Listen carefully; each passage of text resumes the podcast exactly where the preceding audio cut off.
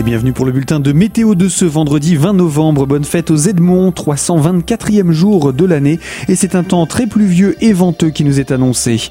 Le temps reste donc perturbé en ce vendredi. On attend des pluies copieuses du matin jusqu'au soir avec des quantités importantes de l'ordre de 40 à 50 litres d'eau au mètre carré environ.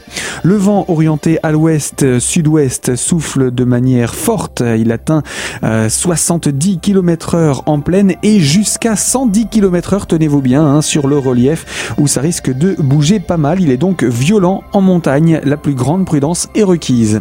Les températures, quant à elles, restent douces, 10 à 12 degrés en minimal comme en maximal. Donc les températures ne devraient pas trop varier aujourd'hui. Net rafraîchissement par contre en vue pour ce week-end avec 6 à 7 degrés en moins. Des giboulées, parfois du grésil et même de la neige fondue et encore un temps plus froid pour le début de semaine prochaine. Alors surtout, couvrez-vous bien afin d'éviter les risques de maladie. Toute l'information complémentaire sur la météo est bien entendu à retrouver sur notre site internet radiocristal.org.